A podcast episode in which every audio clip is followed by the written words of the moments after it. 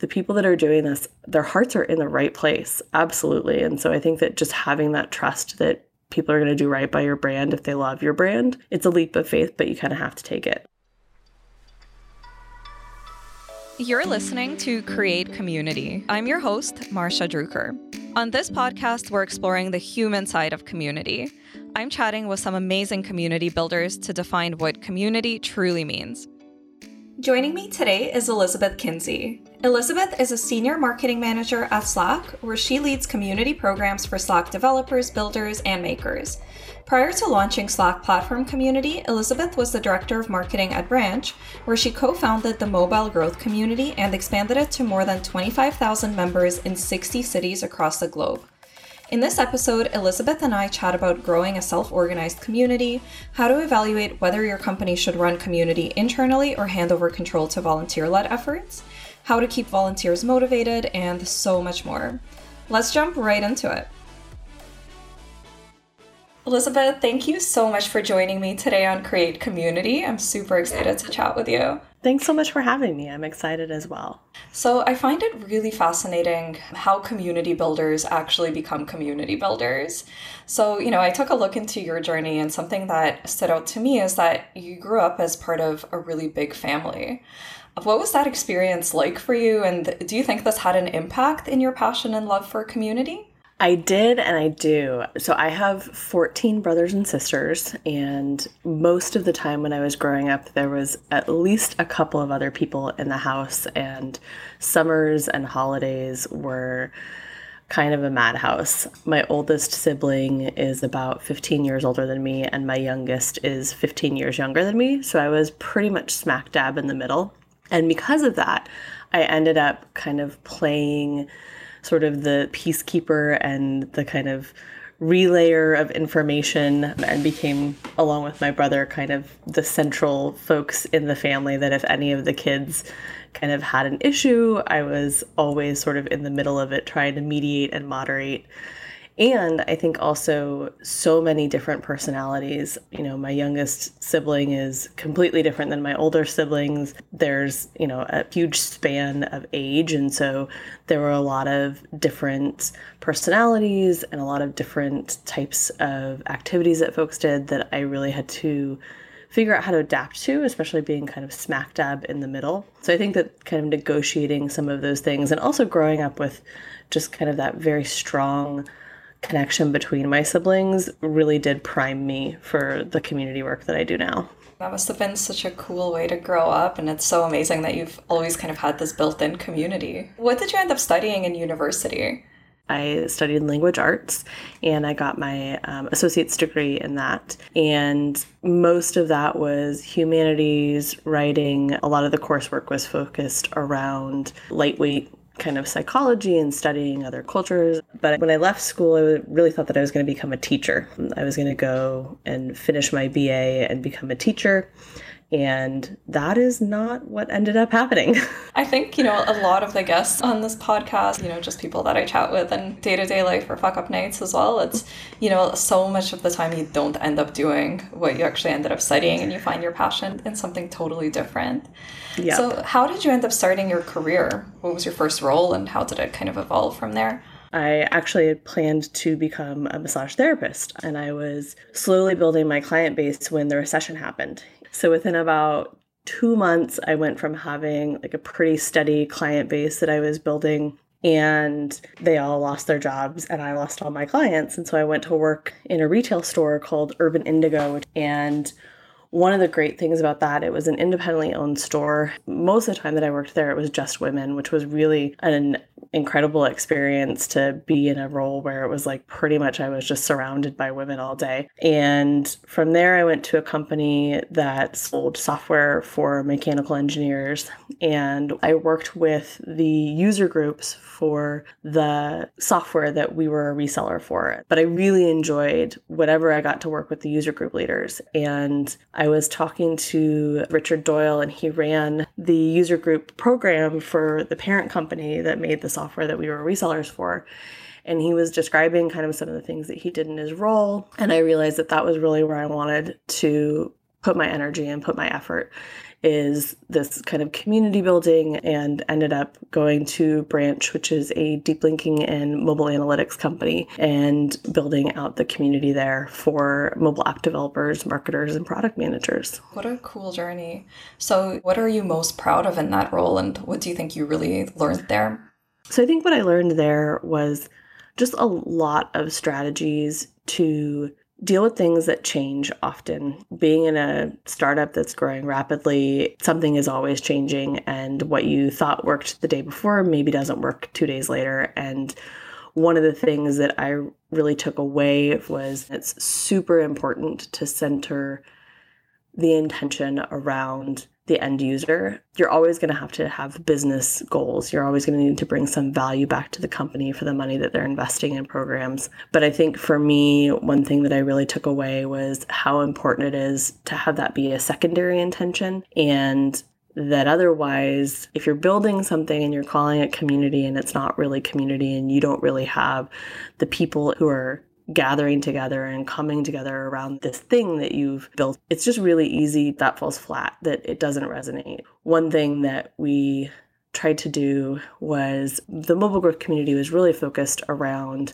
not necessarily branch which i also really loved but it was focused around helping people grow their business, introducing them to each other, sharing best practices, talking about the challenges that come inherently with trying to build a business that is purely mobile. And one thing that we tried was to see if there were people interested in user groups. And instead of kind of looking to the users to run those events or to bring us the inspiration for what they wanted to see. It was really very top down and kind of me just planning things.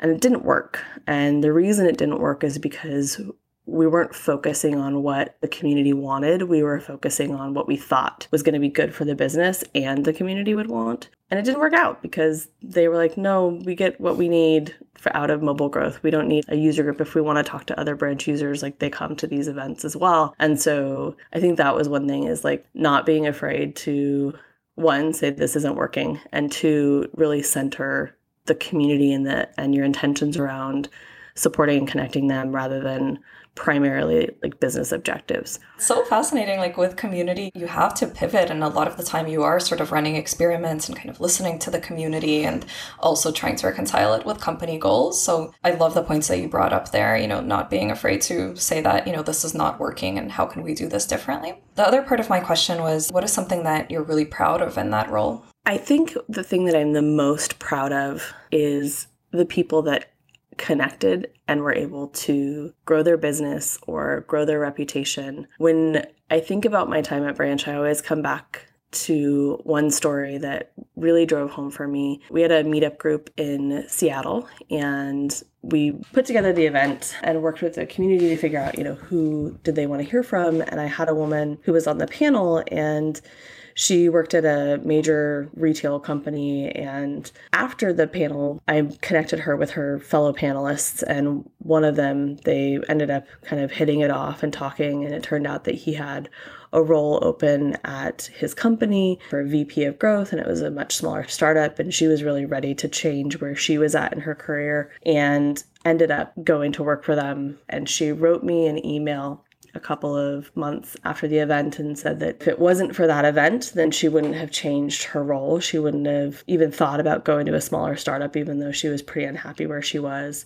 And that's the kind of thing that for me that I'm the most proud of. Those kinds of stories that I've heard even two years after I've left a Branch, I still hear from a couple of people that are like, hey, I got this job because I met this person, or I was able to like convince my boss to give me a raise because of this growth event that you put on on. And it inspired me to ask for this stuff because I realized how much work I'm doing. And so, those kinds of stories and instances, those are the things that I'm the most proud of. I, I love the community that we built and I love the people that are part of it, but I, I love that it was meaningful. It was a huge labor of love, and I was so passionate. I'm still super passionate about, you know, community, obviously, but I was so passionate in that community about connecting the people that I thought needed to know each other and the fact that those relationships worked out and turned into a life-changing event and that I was able to help someone with that. That's so amazing. And yeah, I can totally relate to that through running my community with Fuck Up Nights. There's been so many cases of, you know,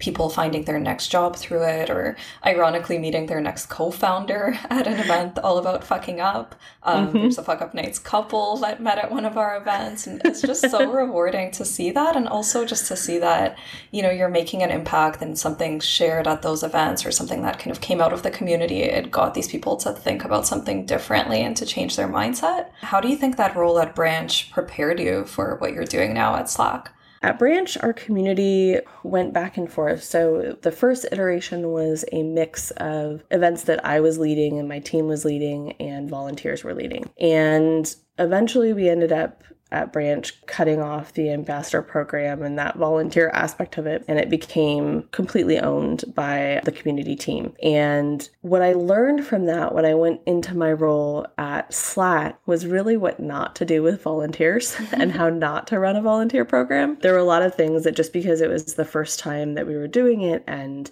most of my international experience and working with people in a different country was in Canada. And so to go from Canada to try and figure out what does a volunteer need from me in Sao Paulo is hugely different. And so I think that what I really learned from Branch was that it kind of opened my eyes up to how much more I needed to educate myself about just the way that different cultures view community, the way that kind of opened up my eyes to also the things not to do when you are working with volunteers and things that didn't work. So I had a pretty good idea of what I wanted to create when I started at Slack. And I think the other thing that it taught me was a lot of just scrappiness and really trying to build and create something cool with like a very small amount of resources. So when I got to Slack, that was definitely something that helped to inform some of the decisions that I made when I was kind of putting together what the community would look like.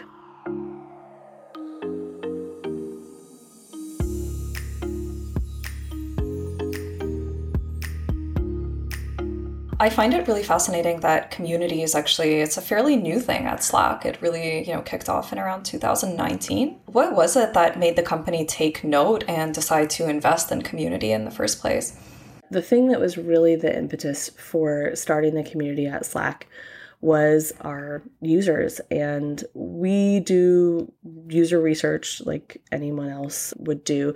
And one of the things that came out of some of that research was that developers, specifically folks that were building on Slack, either for their team or for the app directory, really wanted to know each other and really wanted a place to connect, wanted to be able to talk about the things that they were doing. A Slack developer is a relatively new kind of concept that, you know, people have been building on Slack for five years, but you know, there's few and far between. And so the response to that was to create the role that I'm in now and to really focus and double down on creating different community programs. Once we started opening the community up, it turned out that actually it's not just developers that want to meet up. It's people that are using slack in a lot of different ways and they want to know how other people are using slack. They want to know how they're customizing slack. And so it really came and was driven by requests from the users. I mean i think that's what community is all about really bringing something to life that's going to help the people that are either you know using your product or interacting with your brand. So what does community actually mean at slack? What kind of formats are you running and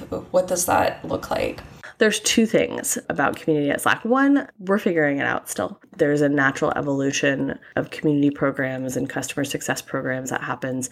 So I think that for us right now, what community really means is it's about putting the people that are using your product in really interesting ways in the same room as people who want to know how to use your product in really interesting ways. But I think it really is very focused on supporting and helping the people that want to be connected. And we do that in a couple of different ways. So there's the community specifically program that I run is very focused on in person events. Obviously, that's not happening right this second, but we've switched over to online events. And then we also have a Slack workspace that we use and that our community members are in where they connect with each other. There's a lot of channels for different kind of questions around building on Slack, using Slack at work, convincing, you know, your coworker to stop using email and start using Slack. And so a lot of it is about kind of getting feedback from our community members and giving them not just direct access to each other, but also direct access to some of the teams at Slack and helping us figure out what are some of the things that we should be focused on that maybe we don't see because it's really easy to get caught up in your own product. Like we use Slack at Slack, obviously, mm-hmm. and we test pretty much everything that happens. Like it has been in the Slack workspace first for a little while before anybody else sees it. And so it's easy to kind of forget since we use Slack so differently than so many companies use Slack, especially because we've been using it for a long time. And so one of the great things about the community is it helps us to keep really fresh eyes on what are some things that don't work or things that people would like to see future iterations of Slack. And so I think that community is also very much about feedback.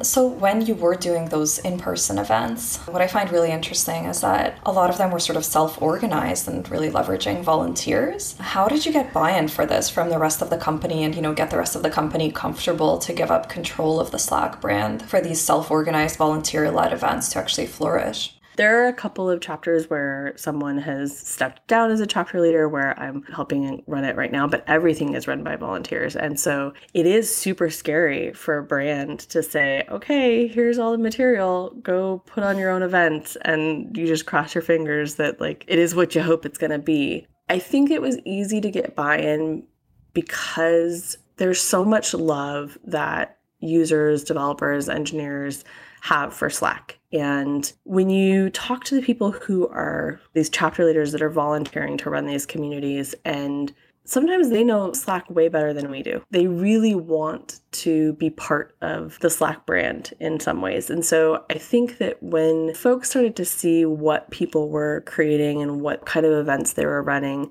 and how just passionate that folks were that were both attending and running the events, it was a little bit easier for folks to think it's okay if we kind of turn this over because really it ultimately even though we're building the product in a lot of ways like it does belong to them already you know and so i think that there was that level as just kind of seeing the passion and the dedication that people had that gave some of that comfort and i think the other thing is that being really clear about what the brand guidelines are. And I think that also the other thing that made it a little bit easier to get that control over is knowing that you know, there is someone from Slack involved. I think that if it was just something that was happening organically and Slack wasn't involved, it probably would have been a little bit more of a struggle. But I think ultimately it just came down to the people that are doing this, their hearts are in the right place. Absolutely. And so I think that just having that trust that people are going to do right by your brand if they love your brand. It's a leap of faith, but you kind of have to take it. For sure. I think if you want to scale something really quickly and, you know, to have that many chapter leaders, you have to give up some control and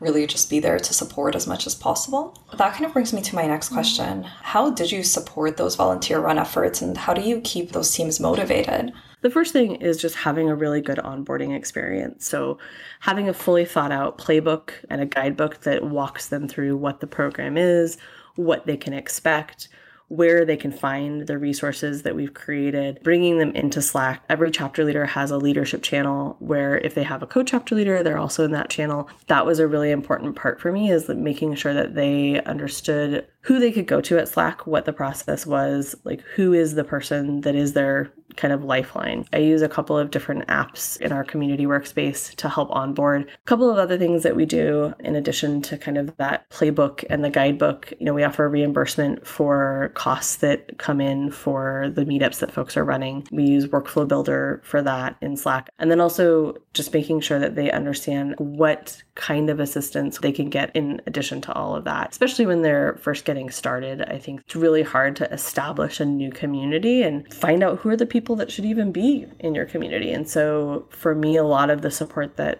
needs to come from Slack that we provide is this kind of marketing support, helping them to spread the word to the users because they don't know who the developers are. Yeah, that's so key. And I think, you know, the, the very first event that you run as a community builder, that launch event is so pivotal and it's just so critical to get it right. And it's amazing that you really help support them in all kinds of ways to kind of get it off the ground and to really help them do it right from the start. I think that's where a lot of companies and a lot of communities go wrong. They don't provide that support up front and then they kind of try to rein it in after if maybe it, it wasn't done completely on brand. Through doing all of these community events and, you know, helping to facilitate all of this, how do you measure the success and the business impact of these community events and initiatives?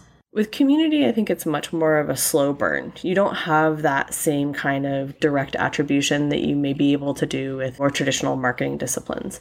And so the things that I look at right now are very much around like the health of the community. So, are people hosting events? Are the people that are going to those events happy with the events? There's a survey that goes out to attendees that basically does a real quick NPS. The business impact that I'm really trying to affect overall is getting people to build with the tools that we're talking about. So, those are things that I would like to get to that are super, super hard to measure. And it's really difficult to tie or attribute one single action. And so I'm working with our teams right now to figure out what is the right metric to measure for success. For me, what I would really like to see is are people who are in the community, is that a healthier account? Are they more active in the usage of Slack? Do they download and use apps? Do they build more? Are they using the tools that we're talking about? We're not there yet, but that is where I hope to get to. So right now it's mostly measuring the health of the community and looking at a lot of things kind of as a proxy.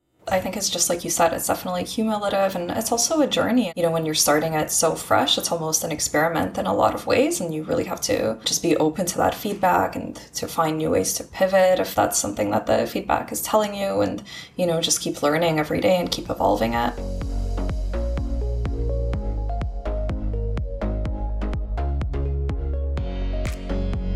So, we're recording this in May of 2020, so we're smack in the middle of COVID 19 times.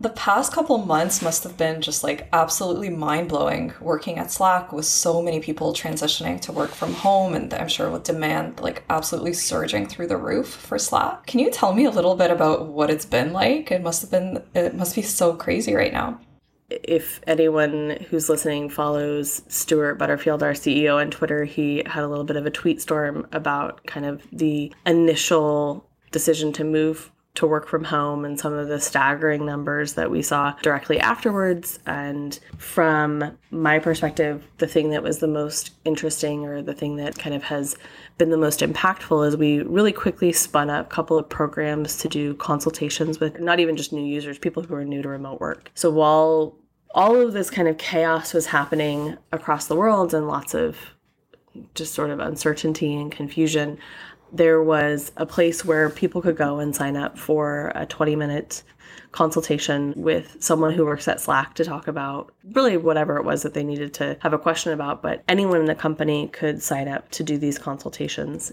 Some people that I did consults with were brand new to Slack. Some of them had used Slack for a while, but it was always in an office setting and had never worked remotely before and needed help setting up things like daily stand ups. But I think the thing that was the most amazing to me about those consults was that people were just incredibly grateful to have that 20 minutes to talk to someone. People were scared and this was super new to them. And so the fact that as a company, we were like, we get it. It's hard. But I think one of the best things that has happened so far has just been the level of support that Slack has given to employees and the level of support that Slack has given to efforts to fight COVID 19 been following the journey really closely. I follow Stewart on Twitter. I saw that thread that you're talking about, and I really encourage everybody to read it. And then I've also worked with Slack on an event here in Toronto. We hosted a fuck up night together in the office where it was focused on women and failure. So mm-hmm. I just mm-hmm. have a lot of Slack employees on my LinkedIn. And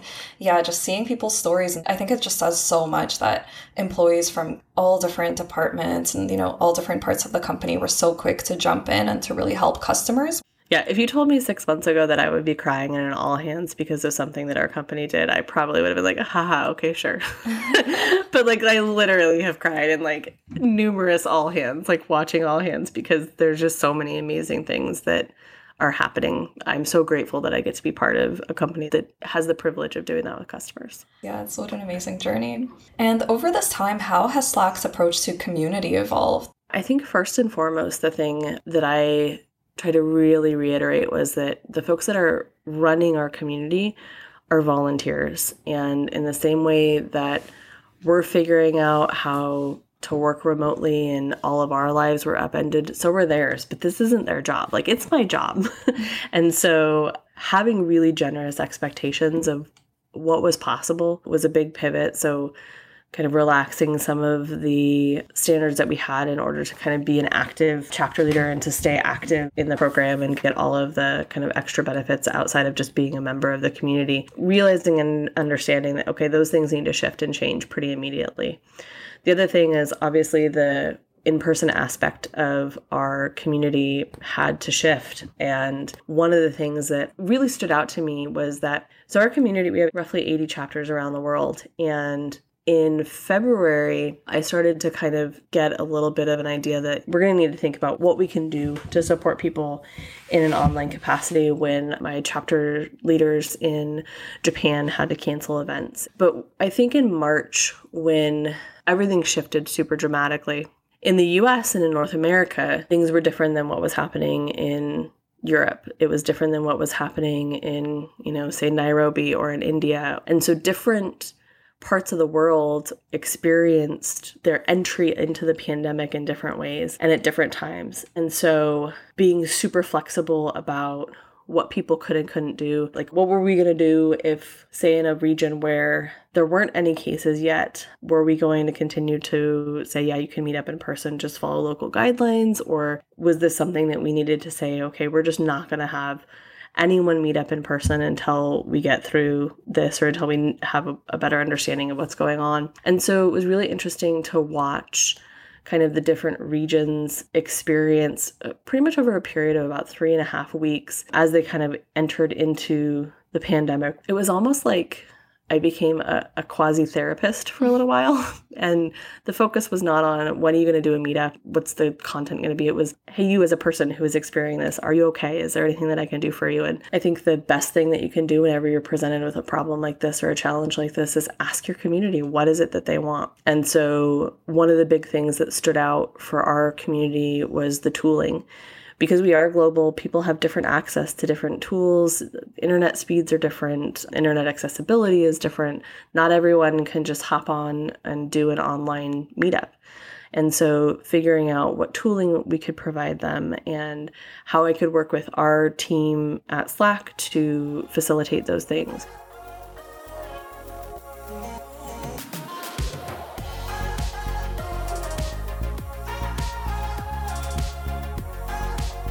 So, I want to shift gears a little bit and I want to get your advice for companies and for community managers. So, how do you think a company should go about evaluating whether to outsource community efforts to a volunteer led, self organized group, or if they should be running these kinds of communities internally?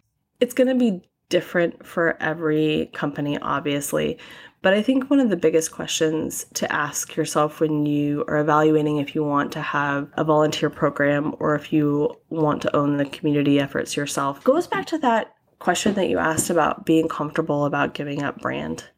And so I think that's a big part of the decision that you need to think about when you're evaluating if you want to have a volunteer led community. Are you comfortable and do you trust people enough? Can you let go? Is everyone bought in around that? If not, it might be better to kind of stick with owning the community yourself or running something that's more of a hybrid. I think the other thing to think about is what's the expectation that you have of volunteers and how are you going to make sure that they feel like the work that they are doing? Because it's work it's hard work to put together an event to find speakers when we go back to eventually meeting up in person and previously. What are you going to do for the people that are volunteering their time? And how are you going to make it worth it for them? And if you can't come up with a good answer to that then it might be something that you want to stick to owning internally because then it's someone's job and that makes a big difference. And a lot of the time, you know, you can have the most like dedicated, passionate volunteers who are so, you know, into the idea, but at the end of the day, it's not their priority. You know, they're working full time, they have other things that are going on in their life, they have other deadlines. So you're so right in saying that you have to find ways to be able to reward them and really make it worth their while and to keep that motivation up. You also need to be able to be okay if someone has to step away people have lives. Yeah. things happen. You know i've had chapter leaders who have you know they've had a major life change and they're like i just i can't do this right now. And so if you aren't ready to say sometimes this will be inactive and we'll need to take it on and and sometimes it will be led by volunteers. Like you need to be prepared to be the support system and to be the kind of net if the acrobat falls. Absolutely. And if a company is seeing that there's things already happening without their involvement, people are self organizing, there's already kind of meetups or things happening that are really complementary to your brand, when do you think it's time to hire somebody internally to support that and really to help take it to the next level? When you have budget, I I actually have seen and and know a couple of folks who kind of came on in that role and there was a want to support those kind of events but when it came down to it there really wasn't the resourcing or budget to do so. So even though there was a person there it wasn't as successful the efforts because the buy-in from the company and the budget wasn't there. And i actually think that that's a really important thing I think sometimes you have to be prepared to spend some money on community. I think also it depends on what level of support that you want to give those third party folks that are creating community externally from your company. If this is something where you feel like that you are still benefiting and all you really need to do is provide kind of monetary support or space or something like that, you probably don't need a dedicated person. But if you really want to get involved and if you want to help to kind of grow and support that community, like you're going to need someone who's dedicated to do that. Absolutely. And then, is there any general advice that you kind of find yourself giving to aspiring or fellow community managers? The best advice that I ever got and that I pass on is talk to your community and ask questions and listen to what they say. I think that you kind of start to formulate theories and hypotheses about, like, here's what we should do for them. And it doesn't always hit the mark I think the biggest and most important thing for any company who is working on community efforts is to ask questions and listen to the answers. Yeah, I couldn't agree with you more. I think it's a community. That's what it's all about. It's really about listening to that community. And sometimes, as a community manager, as a community leader, you get really stuck on things and you know, you're just trying to figure it out on your own or with your team. And you really have to remind yourself that why don't I just ask the people that I'm building this for? I found myself doing this, you know, with COVID and figuring out, you know, is it time to shift Fuckup Nights virtually? I was kind of struggling with is failure something that's relevant to our community right now? Because we really share stories of past business failures and lessons learned. There's like a lot of these just feel almost like outdated compared to what's going on right now.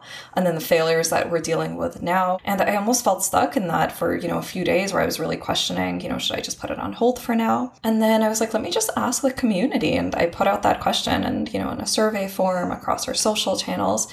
And the overwhelming response was that, yes, of course, we still want to hear stories of failure. We want to hear about resilience. We want to hear stories stories that feel relevant to these times, you know, speakers that have gone through some kind of uncertainty or something that was outside of their control, or, you know, maybe through the 2008 recession, just anything that's going to feel relevant to these times. It solved a lot of those challenges that I was kind of just trying to figure out by myself.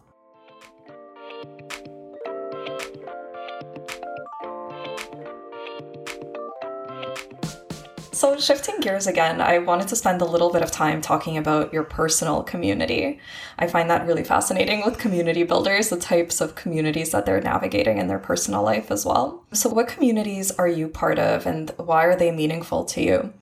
I also am fascinated by the communities of community builders. So, one is Embolden SF. So, Embolden used to be called Women in Wireless, and I joined that community or started going to some of their community events and then got really heavily involved. But that community is really around women in digital spaces and so women in technology. A heavy focus on folks that are oriented in the mobile industry and so a lot of people who work on apps. And one of the reasons that i love that community is because i've made so many really good friends through that community. In the before times i would go and karaoke every friday night. It was a really great way to you know get some frustration and emotion of the week out, but I ended up becoming really tight with a group of folks that were also there every Friday night. But like, you know, it became something that I really looked forward to every week, not just the singing. So that's another community that I'm part of. And then I think also one thing that's been really interesting for me this year, I got really involved in the presidential primary race for the Democratic Party. and got involved with a specific candidate. So I got involved in a brand new community for me. I'd never done any kind of formal organizing within politics. So I got to meet and start to engage with people that had done this for a really long time. One of the really cool things that I think happened because of that is even though obviously Warren is no longer running for president, that community still kind of remains those folks that are kind of progressive minded and wanted to do some of the things that I was also really interested in are still doing those things. And now there's a lot more focus on taking all that energy that we had and pivoting it to local efforts. And so it's opened my eyes to a whole different side of things that I can be involved in. That's so cool. And, you know, there's definitely some parallels between, you know, running a community professionally, but then, you know, on the political side as well. Actually, the head of community at Fiverr, he comes from a political background and before he was on the Obama campaign, and it really helped him a lot. And it's really inspiring to see how you've been able to kind of navigate outside of the tech community in SF. And in terms of choosing the people that are close to you, your close friends, and, you know, your really personal community, how do you choose those people?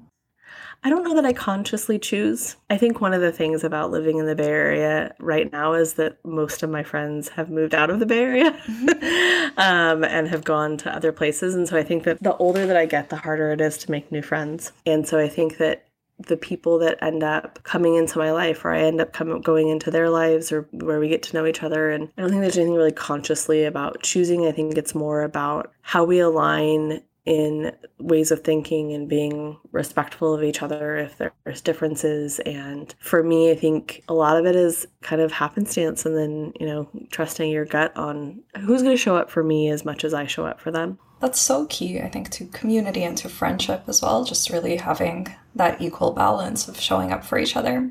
And my last question for you is, and I ask this of everybody on the podcast, what does community mean to you? Community is really about connection and having somewhere where you can show up as your full self and know that that's cool. Like you're connected to these people. It can be a community around anything, but there is some kind of a common thread. It's really about connecting and being able to be your authentic self and feeling safe doing that. I couldn't agree with that more. Elizabeth, thank you so much again for joining me. It was so great to chat with you. Thanks so much for having me, Marcia. I had a really great time. I had such a great time chatting with Elizabeth, and I hope you learned as much as I did from this episode. You can find Elizabeth on Twitter at EA Kinsey, and you can learn more about Slack's platform community at slackcommunity.com. Thanks for tuning in to Create Community, a podcast where I chat with incredible community builders to define what community truly means. You can check out the series on Spotify, Apple, or wherever you normally listen. Please remember to subscribe and leave us a rating and review. I'd really love to hear your feedback. You can also follow us on Instagram at Create Community Pod or check out our website at createcommunitypod.com for updates. Once again, I'm Marcia Drucker, your host, signing off. A huge thank you to Origins Media Haus for producing this series.